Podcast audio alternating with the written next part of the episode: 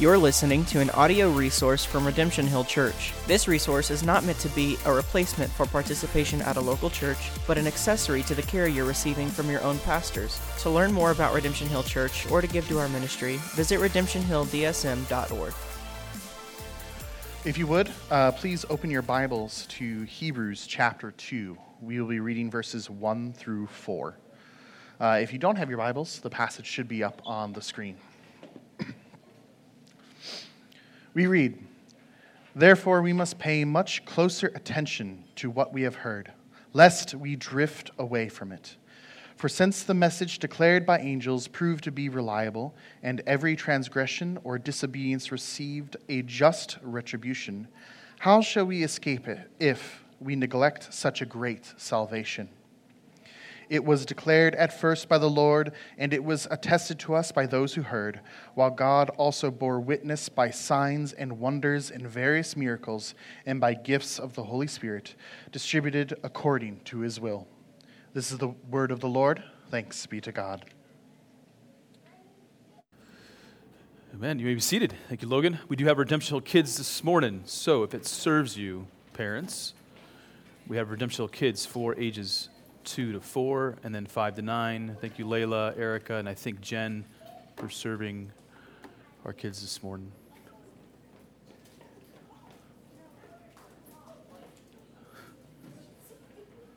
So many littles, so many littles. That's awesome. uh, got a little bit of, how shall I say it, uh, house cleaning business to attend to first before we get into today's message. Uh, I got to circle back to something that I said uh, last week. I went off script at one point.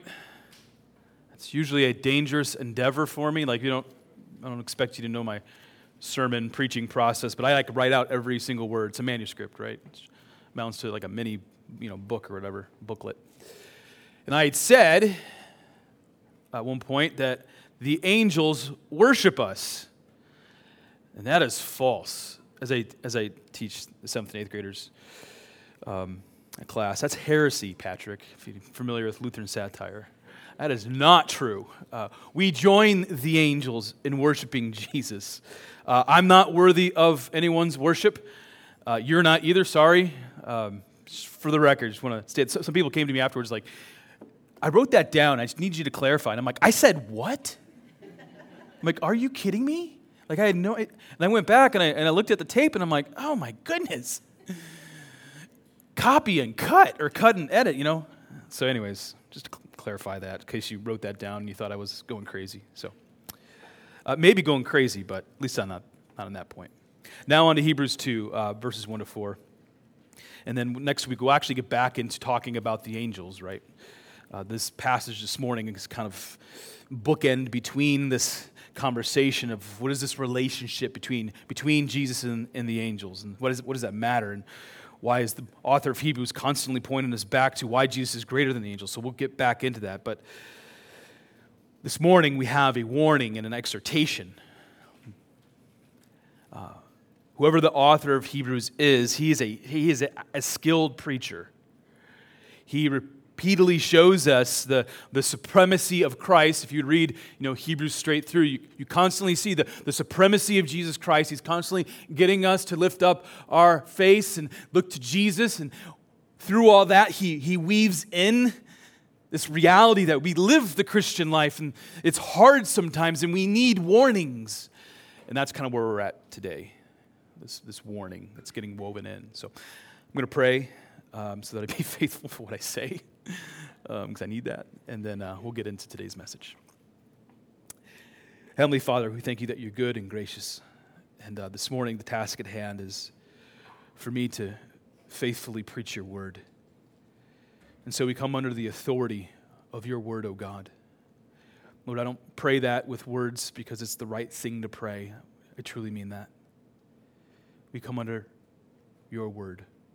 We come under the authority of what you've already spoken, what you continue to speak. And Father, I trust that in the power of the Spirit, you will minister to our hearts, our minds, indeed our very lives. Be with us. I pray for my friends in front of me this morning. I trust that you're working in their life for their good and for the honor and glory of your great name. Amen. In today's passage, the, the verse I think that jumps out right away is verse 1 of chapter 2. it, it is a warning. And the warning is kind of like meant to jerk you back into reality, especially if you've been coasting in your relationship with God. And, and I'm not going to ask you to raise your hand. We've all been there where it's feel like I'm just coasting. Like, I'll, I'll raise my hand. We've all been there. And I think I can generalize and say that people do not love to receive personal warnings you know, like generally speaking. Sometimes when someone receives a personal warning, they're like confronted with facts or truth. Um, like if you eat donuts for breakfast, lunch, and dinner, and I'm not I'm nothing against donuts, right? If like the cake donuts or the other kind of donuts, I don't know. But if you eat it all day, and I say to you, hey, buddy, you're going to get type 2 diabetes if you continue to eat that way, I'm confronting, confronting you with the truth, with the facts. It's going to catch up with you. Uh, parents are accustomed to warning their children. When my kids were younger, Sharice and I would both do this, we would say, don't, don't touch the stove, right? Even if we're not using the stove, just don't touch the stove because you, you never know when you move a pan after you've cooked, you might get burned. Like the warning is warranted, is it not? Don't touch the stove. And the wretched little sinners that we have, they're like, maybe if I just hover my hand over it. right? They need the warning. They will burn their hand if they don't heed the warning. I mean, even as kids get older, I'm still giving them um, warnings about different aspects of life. I've said this to my, my children. Uh, you, you are who you hang with, who you hang out with, right? Meaning the friends you choose will impact and shape your life. So choose your friends carefully. Like in that statement is a warning. Listen, warnings and exhortations are not meant to bring about shame and discouragement. They're not. I do not want my kids to burn their hand on the stove. I want them to choose their friends wisely. Warnings can point us into a direction that is actually hopeful and life giving. Hopeful and life giving. Now, here's another example of giving and receiving a warning, which really does connect with today's passage, I think. And I think Pastor Rob would understand this as well because he coaches band, right? Uh, back in the day before I, before I met Sharice, I did a lot of coaching. I love, I love coaching sports. Haven't done it in a while, but there was a time, there was a season where I just did it all the time. Youth baseball, varsity girls softball. I was a student assistant coach on a college basketball team. Just if I could coach it, I'd go do it. Loved it. Um, in all these situations, my goal was to encourage and warn athletes, especially as they got older and they're in the high school and in college. I would encourage them to work hard, maintain a positive attitude, and always strive to improve. Just get better at your craft. I would also warn them that if they did not work hard and if they got into trouble outside of you know, games and practices, their game, their craft will drift. If you don't stick to it, you drift. For most athletes, the, the moment their effort subsides is when you see the negative effects. I mean, don't get me wrong, there's some crazy talented people who like pick something up and they're just automatically good at it for life. I hate those people. But most of us aren't like that. We got to work at it and we got to continue to work at it so that we don't drift.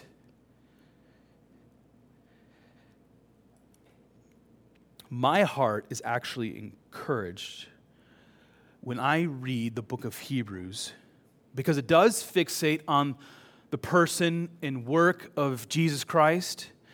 But the book of Hebrews, as I said, also contains warnings that actually keep us focused on Christ. There are five warnings in Hebrews, kind of like what we're seeing today. And this is the first one. There are aspects of Hebrews, or of this passage, that I'm not going to talk about that we'll get to, like apostasy so that's going to come down the road here. But today I'm really focusing on what it means for us to not drift, to not drift in our faith. The first hint that we need to pay attention to so that we do not drift is this word therefore in verse, in verse 1 of chapter 2. The term therefore, dia in the Greek, is a linking preposition that connects with what we've already read in Hebrews 1 with what we're about to see in Hebrews 2, verses 1 to 4. What do we see in Hebrews 1? God has spoken through the Son. The Son has the supreme authority to speak and the Son is greater than the angels. Therefore, pay attention to your faith, to your life. Because of everything that we read in Hebrews 1, therefore, pay attention to what you set your heart upon. Pay attention to where you to what you place in front of your eyes and what goes into your ears because if you do not pay attention, you will drift away from God, who we read about in chapter 1 of Hebrews. Two secondary points in this passage. So the primary point being like, do not neglect your faith, do not drift. There's two secondary points that reinforce, like rebar, that primary point about drifting. I'm going to point them out, and then I'm going to work backwards or frontwards, actually, to verse 1 again, about the, this warning of not drifting. The warning against drifting away from God is supported in verse 2 and the beginning of verse 3. We read, for since the message declared by angels proved to be reliable, and every transgression, or think sin, or disobedience received a just retribution, how shall we escape if we neglect such a great salvation? Like I got to tell you that whoever whoever the Holy Spirit used to write the book of Hebrews, he gave us no favors in interpreting this particular passage. It's actually tricky. Like the Greek's not confusing, it's just actually very technical. But here's what I think is going on here in verses 2 to 3. The author of Hebrews uses a communication or preaching technique called lesser to greater. This will make sense here in a moment. Lesser to greater. Um, it's actually a rabbinic technique that was used in Jewish synagogues. So if a Jew is sitting here, he'd be like, oh, I know that. If something is true in the lesser situation, then in a greater situation, the truthfulness of something is highlighted even more along with the implications. For example, again, lesser to greater. There's a technique used right here in verses 2 to 3. We all drink water. Just have a little right here. It's because it hydrates you, right? Praise God for water. We drink water because it hydrates us. That is a true statement. But this statement along with the implications, is highlighted even more if you are wandering in the desert for days. If you're wandering in the desert for days without water, all of a sudden you pay attention to the reality, to the truthfulness that water hydrates you and you want it so bad.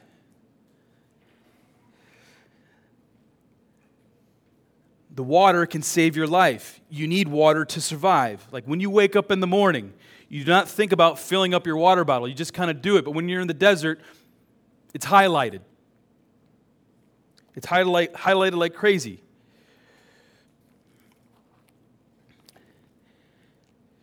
Here's how the technique is used in Hebrews 1, uh, 2, verses 2 to 3.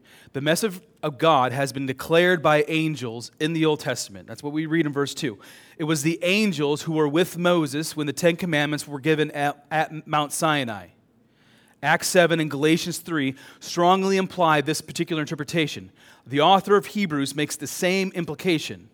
And under the old covenant, sin and disobedience of God's people received their retribution. They were disciplined. God disciplined the ones he loves, and God disciplined his covenant people.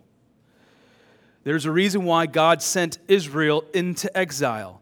If Israel is going to continue to worship idols, then God is going to use the Babylonians and the Assyrians to take over the land that God gave his chosen people. And God did exile his people, right? God judged his people before the incarnation, life, crucifixion, and resurrection of Jesus Christ. How much more on our side of the cross should we be warned? On this side of the cross, how much more should we be warned? On this side of the cross, how much more should we be warned not to neglect salvation? God judged his people under the old covenant, lesser. But on this side of the cross, we need to be more diligent not to neglect our salvation, greater. Here's a little more insight into verses 2 and 3. The word neglect shows up in verse 3, and it is the same word that we read in Matthew 22 5. And it's the parable of the wedding feast. Uh, in this parable, there is a wedding feast for a son. Invitations are sent out to all the right people, all the, all the high people in society, all the businessmen, the farmers at that time, the high people of society. But they all paid no attention, they neglected the invitation. Therefore, Jesus sends out invitations one more time, or at least the parable Jesus says one more invitation is sent out for the son. But this time, the lowliest of society are invited to the wedding feast. The wedding feast was then full of guests.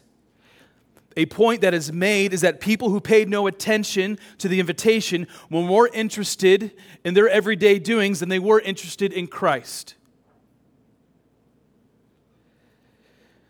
I have one more supporting point to make before really dialing into the danger of, drifting here. I spent time on this topic on the outset of this sermon series, and we see the theme reappear here in verse 3 to 4. God has and continues to reveal himself in creation. The purpose of divine revelation is for God's people to hear what God is speaking. We read that me- we, we, we, excuse me, we read that the message of God was declared first by the Lord and it was attested to us by those who heard, while God also bore witness by signs and wonders and various miracles and by gifts of the Holy Spirit, distributed according to God's will. So there's something revelatory going on here. I mean, are you familiar with um, the Thomas Jefferson Bible? Uh, Thomas Jefferson, the third president of the United States. Uh, the Thomas Jefferson Bible was Jefferson's attempt to remove the revelation of God from, from the Bible. So he took the Holy Bible, just grabbed it, grabbed a pair of scissors, and anytime revelation appeared, he just kind of take it out. So miracles, for example, Jesus walking on water, gone. Uh, feeding of 5,000 with a couple loaves, gone. Resurrection, gonzo. That's the Thomas Jefferson Bible. What Jefferson was doing, whether he realized it or not, is that he wanted to remove the revelation of God from history. From history. He wanted the morality of the Bible without God, who decreed what is moral and immoral. Verses 3 and 4 push back against Jefferson and helps us to celebrate that we serve a God who is active in history and in the present because this is true, we have been given a positive reason to resist the temptation to drift from our faith. Let's not breeze by the fact that God has used and still is using signs, wonders, and miracles to testify to Jesus Christ and his message. Signs, wonders, and miracles reaffirm the presence of God's kingdom on earth like these three terms are similar, but the combination of the three makes a solid point. The term sign means that human beings are trying to discern miracles.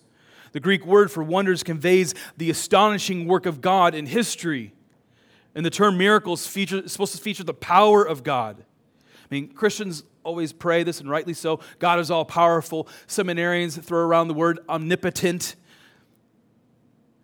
But why do, you, why do we say that God is all powerful? God has chosen to demonstrate his power in time and in history. Signs, wonders, and miracles done by God are not only a New Testament phenomenon. In Exodus, I'm actually in Exodus right now, going through it really, really, really slowly. And I'm at the point, I mean, I say, when I mean slowly, I mean like super slow. And I'm at the point where God calls Moses and Aaron to go to Pharaoh and then we got plagues coming, right? So in Exodus, the Lord performed many signs and wonders through his servants, Moses and, and Aaron. You might recall that the Egyptians and the Israelites realized that the God of Moses and Aaron is Lord over history. All parties involved, including Pharaoh, witnessed the power of the one true God. Pharaoh did not accept the one true God, but he did witness his power. In history, God fulfilled his covenant by liberating Israel from Egypt. Like the Old Testament, in the New Testament, signs and wonders and miracles testify to Jew, Greek, Christian, and non Christian. So here is why, here is what we see in our passage. For the believer, signs, wonders, miracles can reinforce faith. Remembering the works of God keeps us from, neg- from the neglect of drifting. For the unbeliever, signs, wonders, and miracles can be used by the Holy Spirit to cause a person to believe in Jesus Christ and his message. Now, back to the warning. Those are the two kind of like pieces of rebar that reinforce this need for a warning. The warning do not neglect or you will drift away. As I said, we need warnings, they serve a positive purpose. Warnings are not designed to rob people of hope, but to steer people away from danger in order to preserve them so they, may, they might inherit what has been promised by God. The word uh, drift away is the same word used to describe a ring that kind of drifts away from a person's finger. That's one way that this particular word is used. Um, it's also used in, nautical terms. So if you're, a boat, you're into boating, drifting away is like a boat coming to shore but it's not directed by the rudder. The boat drifts away with the wind. The warning teaches us, like I think, a sobering truth. Saying a prayer is not the golden ticket to heaven. Prayer is important, don't get me wrong. That's not the golden ticket. But perseverance and faith always follows. Perseverance always follows faith. As theologian Thomas Schreiner points out, he says this the New Testament nowhere teaches that an initial acceptance of, of the saving message is sufficient without perseverance in faith. What I'm not saying is that the moment you prayed to God for salvation, that that moment was meaningless. Holy Scripture is not saying that your profession of faith does not matter. I surrendered to Christ in my early 20s, and you better believe that I said a prayer of surrender to God. But perseverance always follows faith. The fight against drifting follows faith. We read in First Chronicles, look to the Lord and his strength. Seek his face always. You have to be active in seeking God. And then in the letter to the Philippians, Paul confesses, Brothers, I do not consider that I've made it on my own, but one thing I do, forgetting what lies behind and straining forward to what lies ahead. I press on toward the goal. I press on, Paul says. I move forward for the prize, the upward call of God in Christ Jesus. I could quote a hundred passages that are on this theme. But here's one more, and it's actually a sneak peek of Hebrews 3. For we have come to share in Christ, if indeed we hold to our original confidence firm until the end. One of the primary reasons why so many people, we'll, we'll throw this in the opinion category of Sean Powers. One of the reasons why so many people in America drift away from Christ and away from the church is because they were told close your eyes, bow your head, and say a prayer functionally, like functionally speaking, that might have been the beginning and the end of their salvation. That's not theologically true, but I hope you understand what I mean. No one ever told them that they must fight like crazy to not drift away from the faith. Bow your head, say your prayer, and that was it. But in reality, we have, they had to been told, you, now you're going to have to fight. You're going to have to fight for this faith every single day, every single moment by God's grace. You got to fight. So many people have been offered a cheap grace.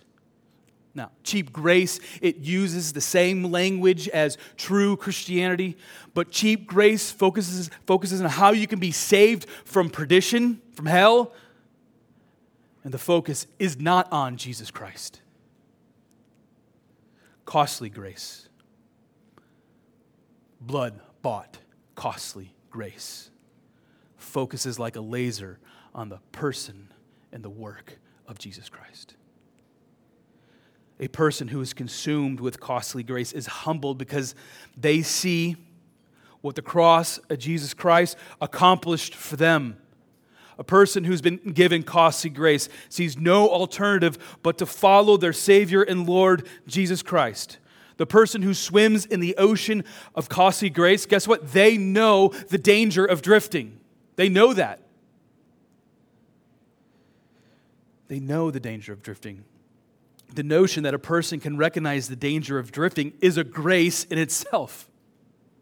Like, if you, if you recognize that for your life, Sean Powers can drift away. Come thou fount of every blessing. Prone to wander, Lord, I feel it. Prone to leave the one I love. I know that about myself. If you know that as well about yourself, that is a grace. In God's providence, um, I was sent a short clip from a friend about another pastor explaining why so many people walk away from the Christian faith. And he opens up, he says, I'm preaching this on May 7th. And I thought to myself, I'm preaching something else on May 7th. I got re- I got a response to what you're going to say to your people and what I'm going to say to you. But here's what he said. Here's what he's preaching this morning, May 7th. Three reasons why people drift away or walk away from Christianity. Reason number one, according to this pastor, People drift from the church because there is sexual, spiritual, or emotional abuse in the church. Now, I'll address that. Number two, people drift when there's hypocrisy by those in authority. Number three, people drift when those in authority say that unbelievers are unsaved or, or they go to hell, right? That people, that there's two categories of people believers and unbelievers, and unbelievers, those who are not saved go to hell. And so people walk away for that reason. First, Note that all these reasons have a similar theme. The reason for walking away from Christianity has to do with a person in authority, which tells me that the ultimate trust and faith are being placed in the wrong person. The last point might be true that people walk away from Christianity because there's a bifurcation between the saved and the unsaved, and there's implications of, for that, right? There's consequences. But you can't read the Bible and not conclude that it tells us that there are only two groups of people in the world, ultimately those who follow Christ and those who do not follow Christ. So that's just a theological difference. But here's my response to the first two reasons. I'll be very clear here. Because this whole deconstruction movement is going crazy. And I'll define that term in another day, Ryan. It is uncool, unfortunate, and sinful if church leaders abuse authority. Period. Hard stop. Hard stop, right? When there is actual and not perceived abuse of authority, there must be consequences. I have no problem with that. God will judge more severely pastors and church leaders. That's James 3:1. Like I that's me. I will be judged more severely. That's weighty. I'm not here to defend against legitimate sinful actions of church leaders, but I am here to say that the sinful actions of another person does not negate the faithfulness of God. The sinful actions of another person does not negate truth. I praise God that even when Abraham made a poor choice to sleep with his servant Hagar, God is still faithful. I praise God that even though King David is a murderer and an adulterer, God is still faithful. God is still faithful. Here's the reason why people drift away from Christianity. Like anecdotally, I know what he's saying, but ultimately at the end of the day, here's why people drift away. A person drifts away when they cease to believe and listen to the Son of God. That is Hebrews 1. That's all of Hebrews 1. We need the warning not to drift because life is full of ups and downs. Life is full of people who will disappoint you or will not meet your expectations. Life goes sideways when tragedy hits. Therefore, we need to fight to keep our focus on Christ. So, if the warning to not drift from Christ and his message said that's the warning, what can help blunt the temptation to drift? That temptation's always lurking around the corner. What can we do when there is a leader who morally fails, or there's a divorce in the marriage, or there's a job loss? What do we do? Here are practical steps to heed the warning to not drift. Because we all face the temptation, but we all can take steps to ensure that we do not drift.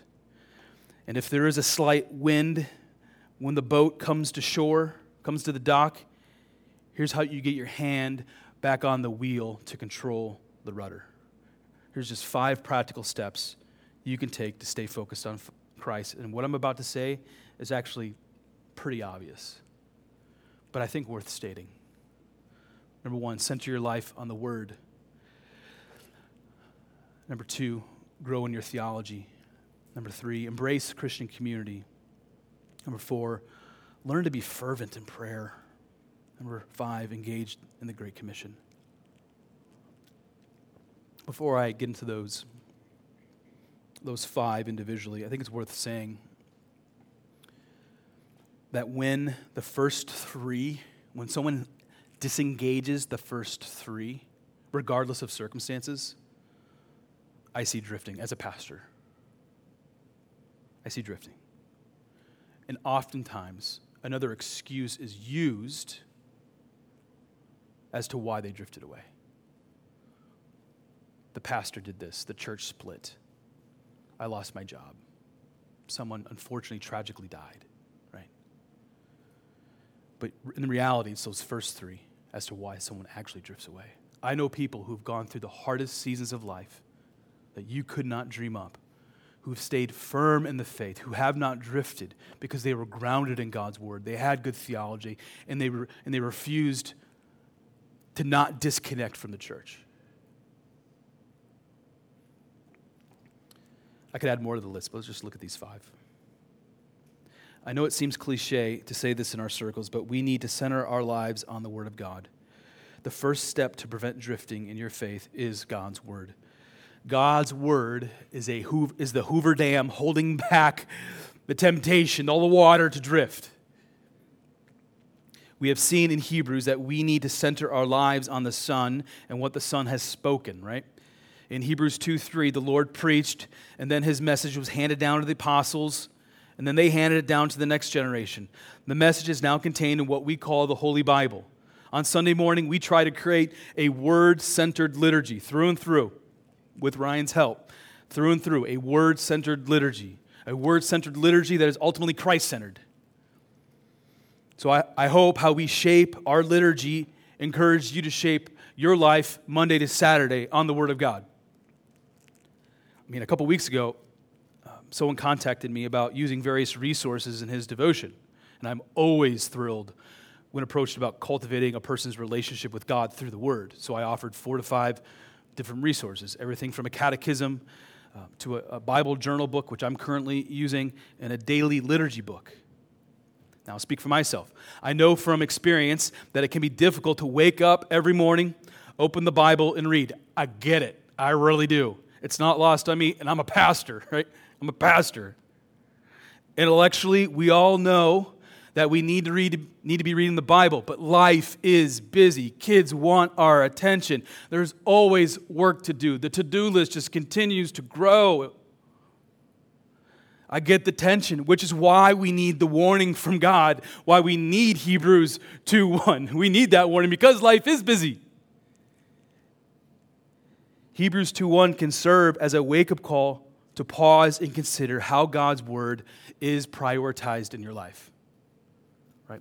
At, the end of the day, if I'm in a counseling situation and someone approaches me like, Pastor Sean, my, my relationship with God is dry. And there's lots of reasons for that, of course, but one reason, the first thing I would ask is like, are you prioritizing God's word in your life? Like, what does that look like? Where's that on the, on the priority chart? I mean, if it's down there like at nine or 10, then I'm like, you got to bump that up quite significantly. That's the first place I would go. The second avenue you can pursue to prevent yourself from drifting is to grow in your understanding of theology. I've written on, on a statement, and, I'll, and I tell it to my students, and I'm going to tell you you're all a theologian. Everyone in this room is a theologian. Every single one of you. Regardless of age, gender, you're all a theologian. Everyone. Everyone thinks and ponders, actively or passively, about God.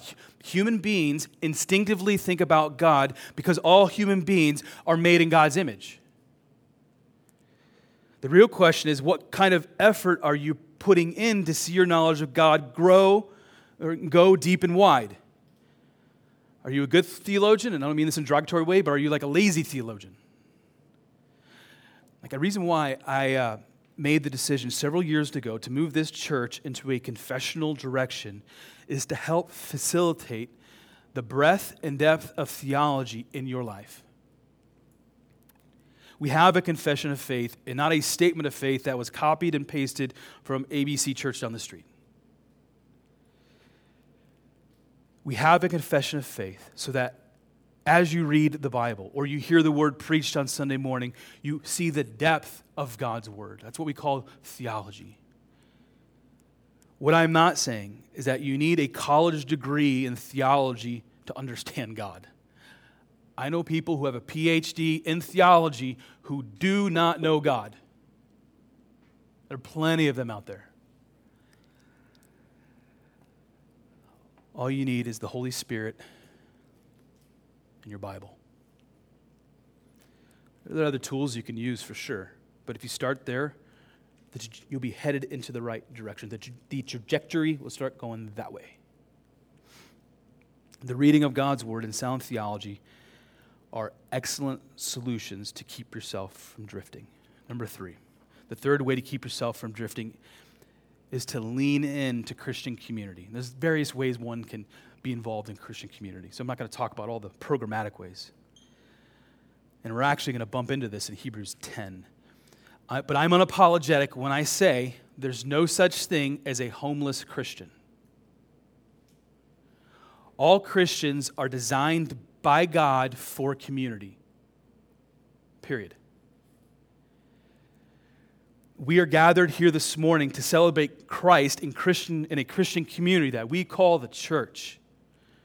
When we embrace Christian community on Sunday morning or any other day of the week, right, that ends in Y, there are opportunities to encourage one another, to bear burdens, to pray together, and to love each other. Again, I'm stating the obvious, but it is hard to be encouraged by someone else if you are not present, if you're not leaning in. And I would also add, you have gift to sh- gifts to share to the body of Christ. You have gifts that others can benefit from. But those gifts, people can only benefit if you're willing to lean into Christian community. Lean in because God designed you for Christian community. The Christian community that focuses on Christ can keep you from drifting. Fourth, I'll be shorter with these last two. Learn to be fervent in prayer. Prayer is simply communicating with God. You communicate with God in prayer so that you can understand His will. His will. Oftentimes we pray and we're like, I want God to understand my will. Well, He already understands your will. He understands your will, He sees your heart. You pray to understand God's will for your life. Remember when I said uh, earlier, you are who you hang with? Well, if you're hanging out with God, you will grow by the grace of God, and that will keep you from drifting. Last one, but not least, engage the Great Commission. The Great Commission, according to our Lord, is to make disciples by proclaiming the message of Christ. And then it's to teach the commands of Christ. And as a Credo Baptist, after the Lord saves someone, we're going to go find some water. we're going to get some baptizing going on here, right? People do not drift away from God because of a bad actor, right? Some knucklehead, some knucklehead pastor, some knucklehead Christian did that dumb thing, and so another person drifted away. That's a bad example. Don't, do not get me wrong. that can be equally condemned. But people ultimately drift because their relationship with God has not been cultivated. All these practical steps are meant to keep you focused on Christ, keep you focused on Jesus. I know that none of us do these five areas perfectly, myself included. You should not be discouraged if you think you do not have the perfect prayer life, right?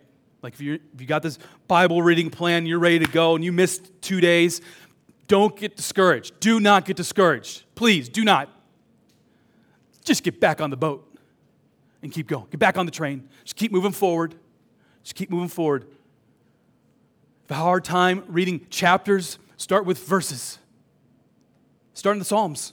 That's what I do. When like I'm going through a season where it's like, oh, everything's so busy, I just go to the Psalms and I just read them slowly. I even go to the familiar ones, the ones I know that I love, the ones I know that always minister to my heart. Psalm 23, Psalm 51, and for me, Psalm 24, Psalm 42, 43, Psalm 19, Psalm 2. I mean, I can rattle them off all day. I go to those because I know they minister to my heart.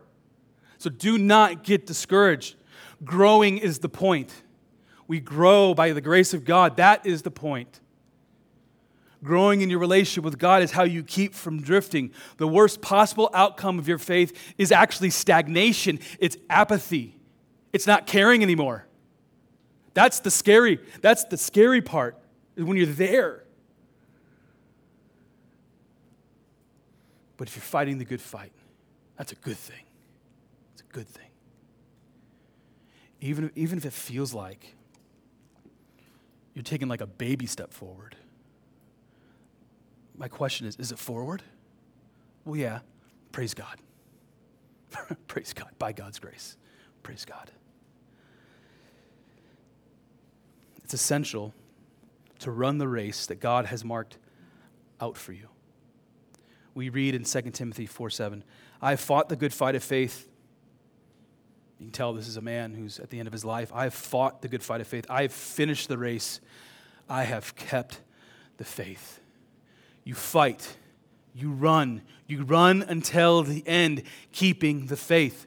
Whatever life throws at you, you keep moving forward. As we read from C.S. Lewis in The Last Battle, we continued onward and upward, onward and upward.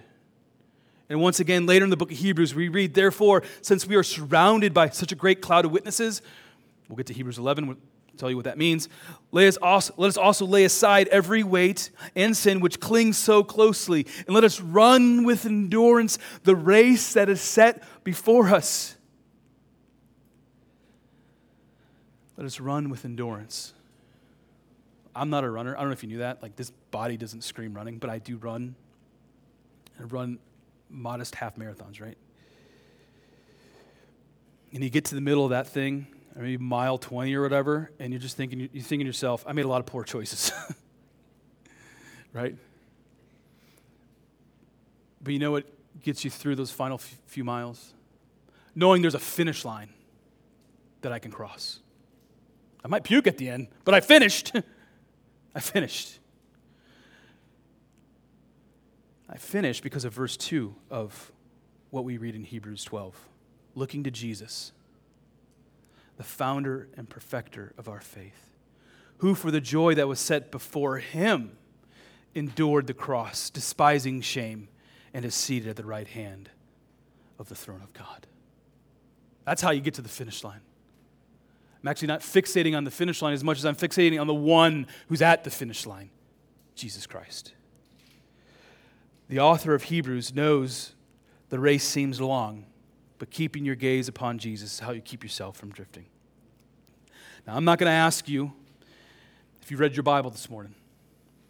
I'm not going to ask you the last time you shared the gospel. I mean, unless you want me to. Accountability is good. If you want it, I'll give it to you. Redemption Hill is not a place where we like to check the boxes. Sure, we want to be a church where people walk alongside one another in pursuit of Christ, but the grace of God must infuse everything we do. Redemption Hill is the place where, by the grace of God, followers of Jesus Christ run the race with their eyes fixed on Christ. That's how you defeat the temptation to drifting. I trust that the Holy Spirit is doing a much better job of prodding you and convicting you of areas than I could ever do. Again, I don't mind accountability and things like that and transparency. That's good in Christian community. But let's not forget, the Holy Spirit is supremely better at that. What I can do, assuredly, is point you to Hebrews 2, verses 1 to 4, and encourage you to take the warning seriously. Take it seriously. I could implore you to ask yourself, what do I need to do by God's grace to stay focused on Jesus Christ? What do I need to do to ensure that I, that I do not neglect the salvation given to me by God? That's what I can do. And with that, I'll pray. You're listening to an audio resource from Redemption Hill Church. This resource is not meant to be a replacement for participation at a local church, but an accessory to the care you're receiving from your own pastors. To learn more about Redemption Hill Church or to give to our ministry, visit redemptionhilldsm.org.